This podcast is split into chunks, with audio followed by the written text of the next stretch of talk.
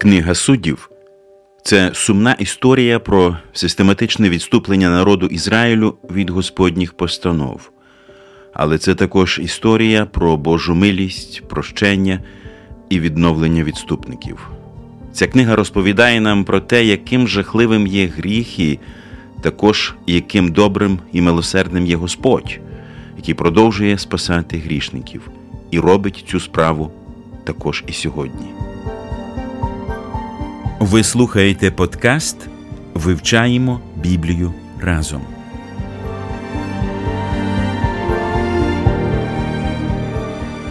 Друзі, ми запрошуємо вас приєднатись до нашого чату в Телеграмі, де ми анонсуємо виходи нових епізодів і обговорюємо почути. Посилання ви можете знайти в описі під подкастом.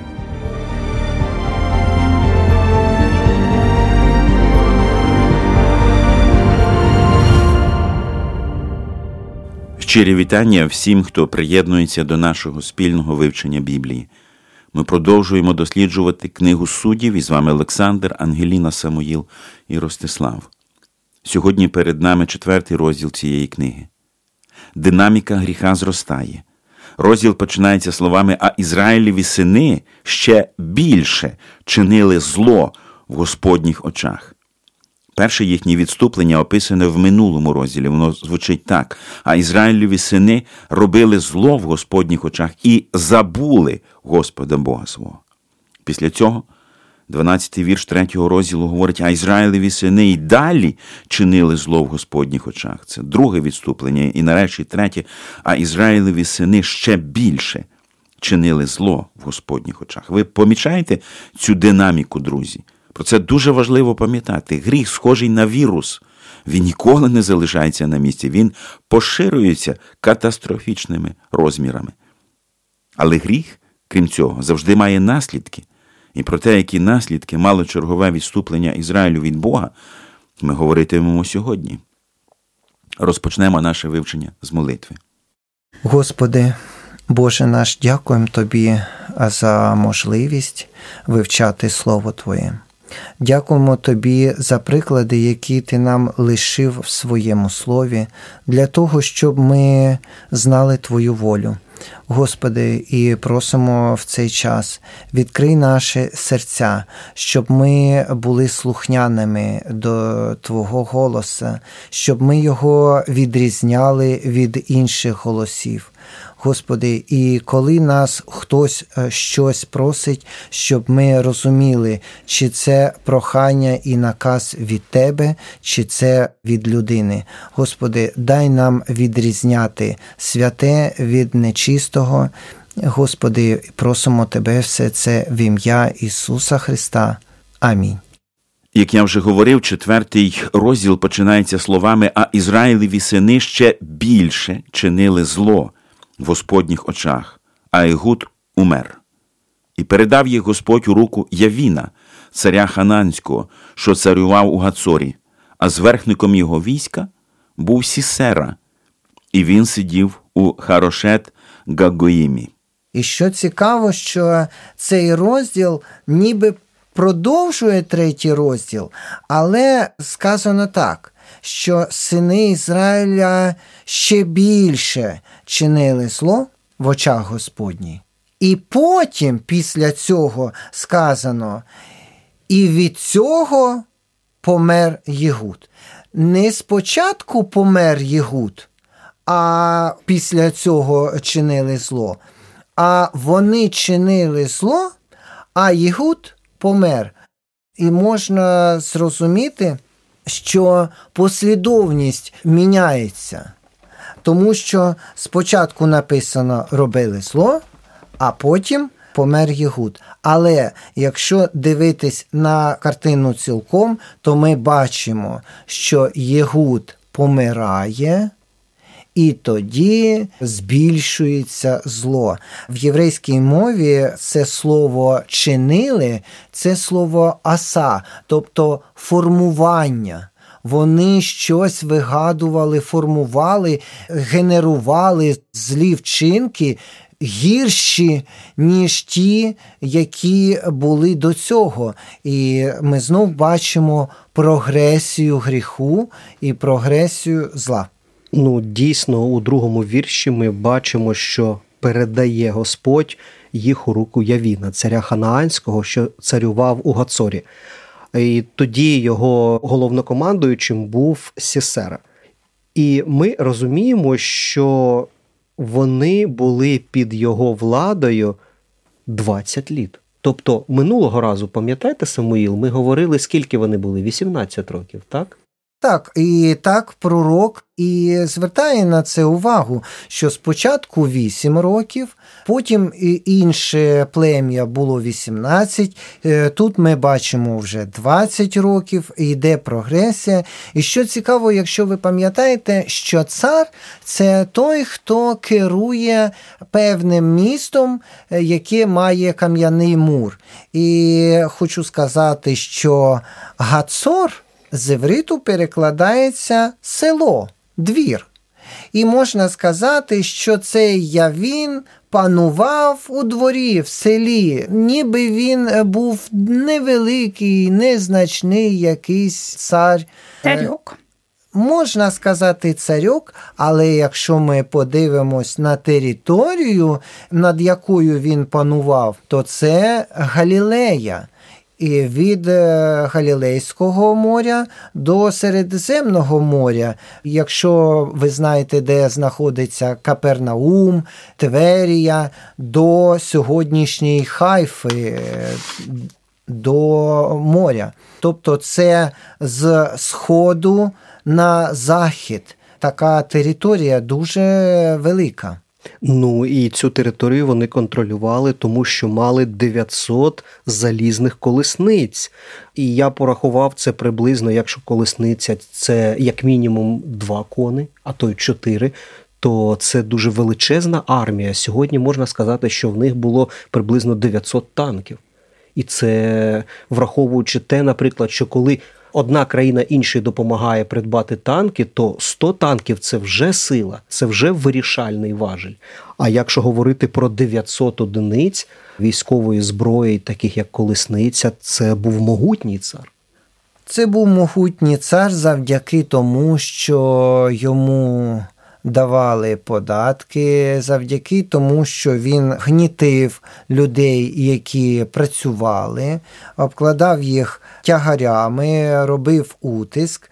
Але коли ми дивимося, що Явін жив в Гацорі, ми бачимо, що Сісера він жив в Харошет-Гоїмі. Харошет-Гоїм він тоді знаходився там, де сьогодні знаходиться Кір'ятата, тобто біля Хайфи.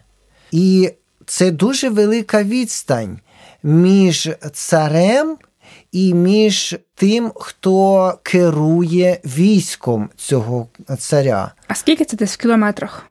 Мені здається, більше 50 кілометрів, але треба подивитись на мапу. Я заохочую всіх читачів при вивченні книги суддів брати мапу і дивитись, де це знаходилось, тому що е, коли ми навіть сьогодні бачимо цю відстань, якщо їхати сьогодні автобусом, то це майже 4 години їхати їхати. Уявіть, з якою швидкістю їде автобус. Але тоді, і якщо це йти пішки, то це дуже велика відстань. Навіть якщо їхати колесницею, треба десь зробити зупинку для того, щоб напоїти коней. Третій вірш говорить, що і кликали Ізраїлеві сини до Господа, бо той мав 900 залізних колесниць і він сильно утискав Ізраїлевих синів 20 літ. Хто робив цей утиск? Я він. Так, ми розуміємо, що це є він, але здається, ніби якщо брати граматику, що це ніби Господь Бог. Але ми бачимо, що все, що відбувається, відбувається скажімо так, е, не під керівництвом Господа Бога, а Господь знає, що відбувається навколо. Ну, ми читаємо, що Господь віддав їх у руки хананського царя Явіна. Тобто це було Господнім утиском, покаранням, випробуванням, чимось таким, що мало вплинути на ізраїльтян, але як ми вже читали в попередніх розділах, впливало це або мало, або недовго. Так, Господь робить заходи дисциплінації, дисциплінування, виховничі такі заходи для свого народу, для того, щоб вони розуміли. Ким є Господь Бог, тому що як тривога, то до Бога, і людина дізнається в таких обставинах, ким є насправді Господь Бог.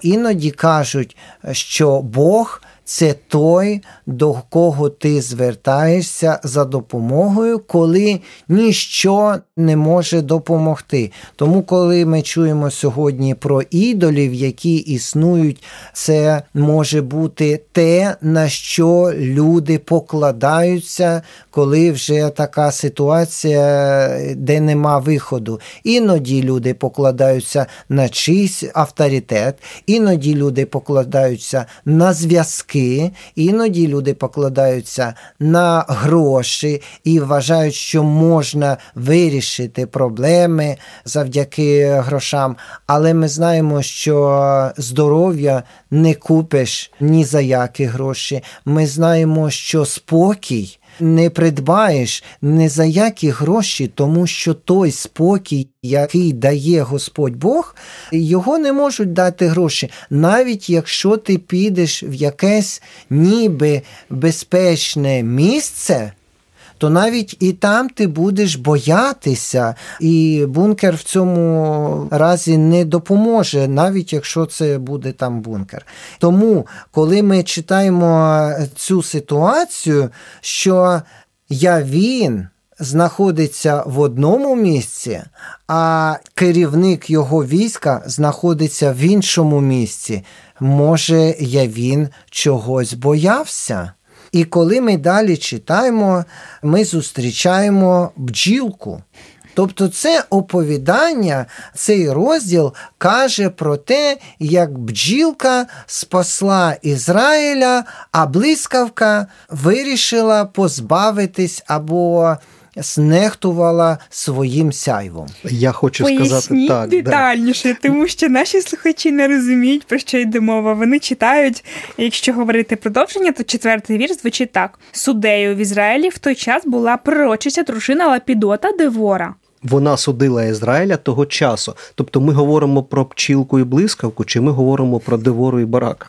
Ми говоримо про Девору, значення її імені це бджола, бджілка. І вона була пророчицею.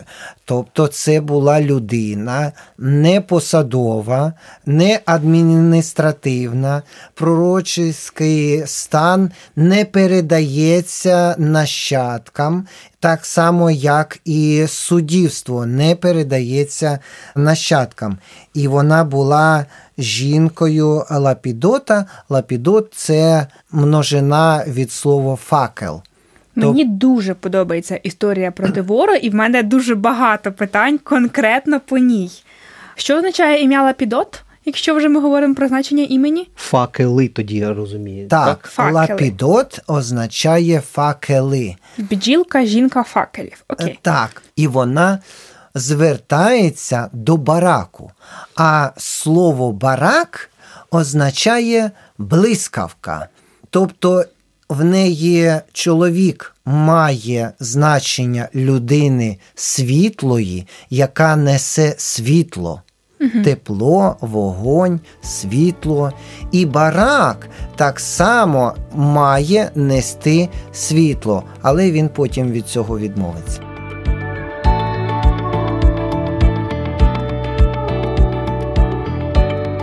Знати Біблію, знати шлях. Давайте ще трошечки по Деворі. Четвертий вірш в перекладі Турканіка говорить, що суддею в Ізраїлі в той час була пророчиця дружина Лепідота Девора. Але ж ми знаємо, що в кожного племені був свій суддя, була своя суддя. Чому про Девору говориться, що вона, типу, як наче все весь Ізраїль судить? Чи це просто я не розумію щось? Тому що до Девори приходили люди з різних куточків, і вона мала вплив. Тому вона не окружним суддею була, яка використовує тільки по локації. Якщо люди приходили з інших регіонів, вона надавала консультацію, вона давала раду людям, як врівноважити мета. Судді це врівноважити, сказати, що є правильним, що неправильним, що праведне, що грішне, що є добро, що є зло, тому що народ знаходиться зараз в такому стані, що вона не відрізняє, що є нормально, що є ненормальне. І хочу сказати, сьогодні небагато що змінилось, тому що якщо вийти на вулицю і спитати у людей про деякі законопроекти, які зараз хочуть їх прийняти. Людина каже, мені немає різниці, бо людина не відчуває, що деякі законопроекти несуть зло вони ставляться для формування зла. І такі законопроекти не можна давати їм ходу, дорогу. В цьому розділі буде казатись про дорогу. Дорога, шлях це образ життя. І тому Девора дає поради людям, які нужденні. Незалежно від того, звідки вони, хоча переважно ми не бачимо, щоб вона радила комусь з неєврейського народу. Але з єврейського народу далі в п'ятому вірші написано, що вона сиділа під пальмою, але якщо згадати попередні розділи, місто Пальм. Це Єрехон, а тут написано, що вона сиділа між рамою і бетелом в горах Єфрема. Тобто це інша локація, це Юдея, можна так сказати, між Єрихоном і між Тель-Авівом, якщо сьогодні. Тобто ближче до Мертвого моря, так? Так, ближче до Єрусалиму. А цар Явін, він мешкав ближче до Галілейського моря. Так, він царював над Галилейським морем. Тобто відстань дуже велика. Якщо їхати автобусом сьогодні з рами до Кінерету, до міста Кадеш або до міста Гацору, Кадеш і Гацор поряд знаходяться, то можна витратити цілий день. І це якщо їхати автобусом. Якщо ви згадаєте, коли Ісус приходив з батьками до Єрусалиму, і він залишився в Єрусалимі, коли йому було 12 років. Вони побачили, що нема його поряд з ними тільки на третій день. Тобто до міста Гацор і до міста Кедеш ще більше днів, якщо йти пішки на той час. Це дуже велика відстань.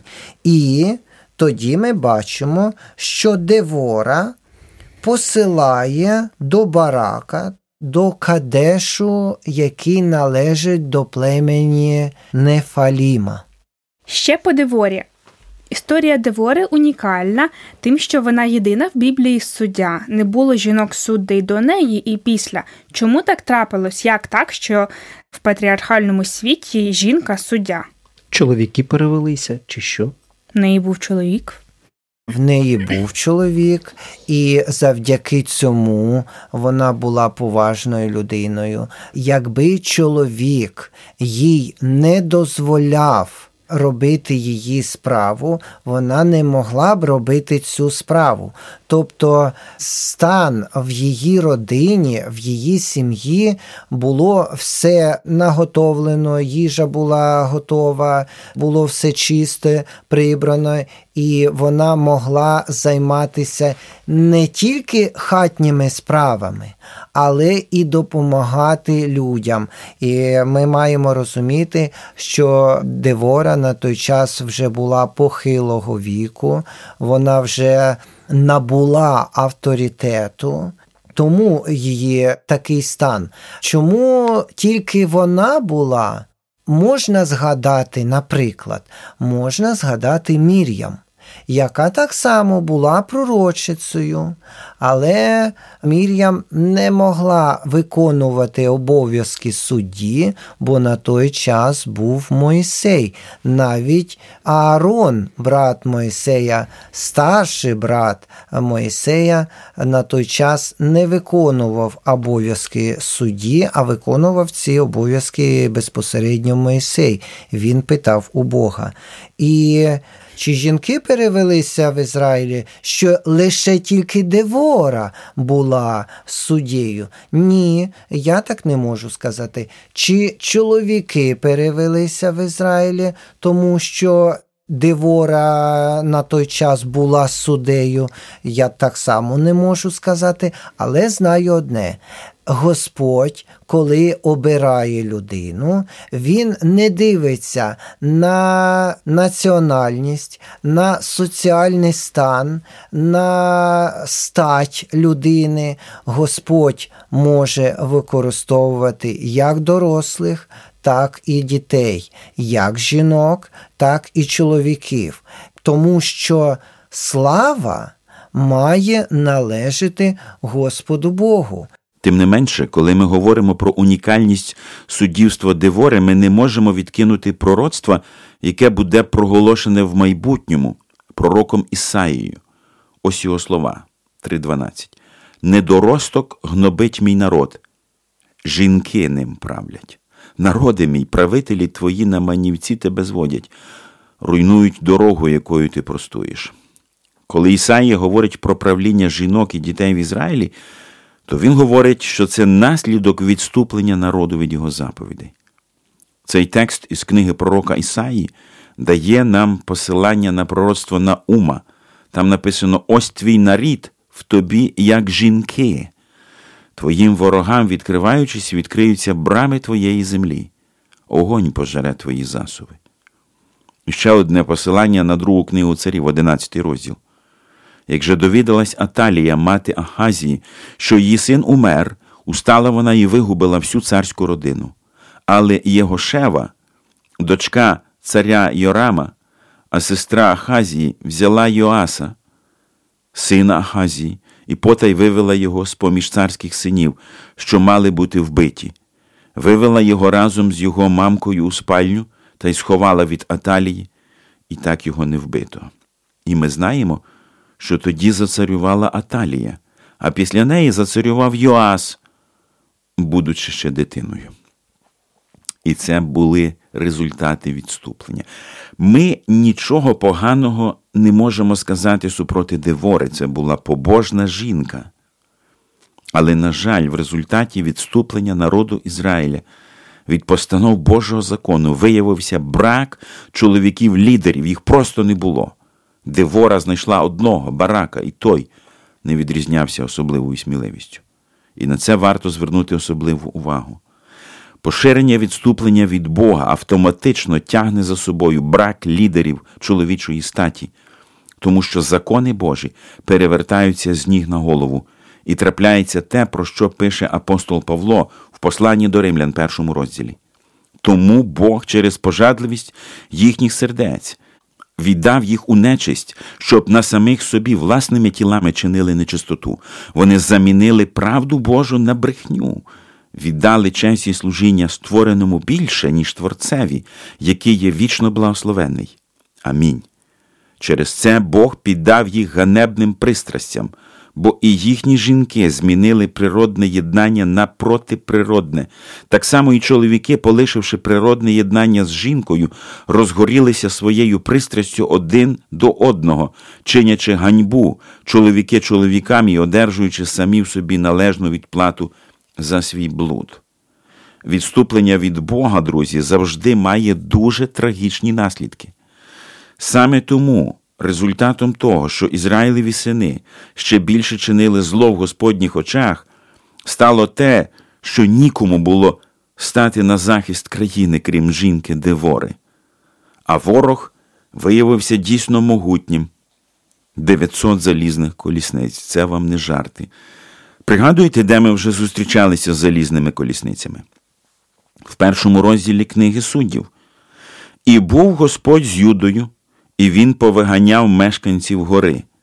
Та не міг він повиганяти мешканців долини, бо вони мали залізні колесниці.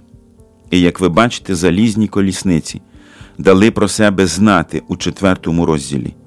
Друзі мої, якщо ми не знищимо гріх в своєму єстві до кінця і не присвятимо свого серця Господу цілком і повністю, той гріх, який ми залишили, обов'язково дасть про себе знати. Це лише питання часу. Будьте категоричними з гріхом, будьте радикальними в відношенню до гріха, не залишайте його навіть на рівні думок і місця дияволові не давайте, говорить апостол Павло, тому що в протилежному випадку гріх знов почне поширюватися і заволодіє нами. З гріхом не можна жартувати, друзі.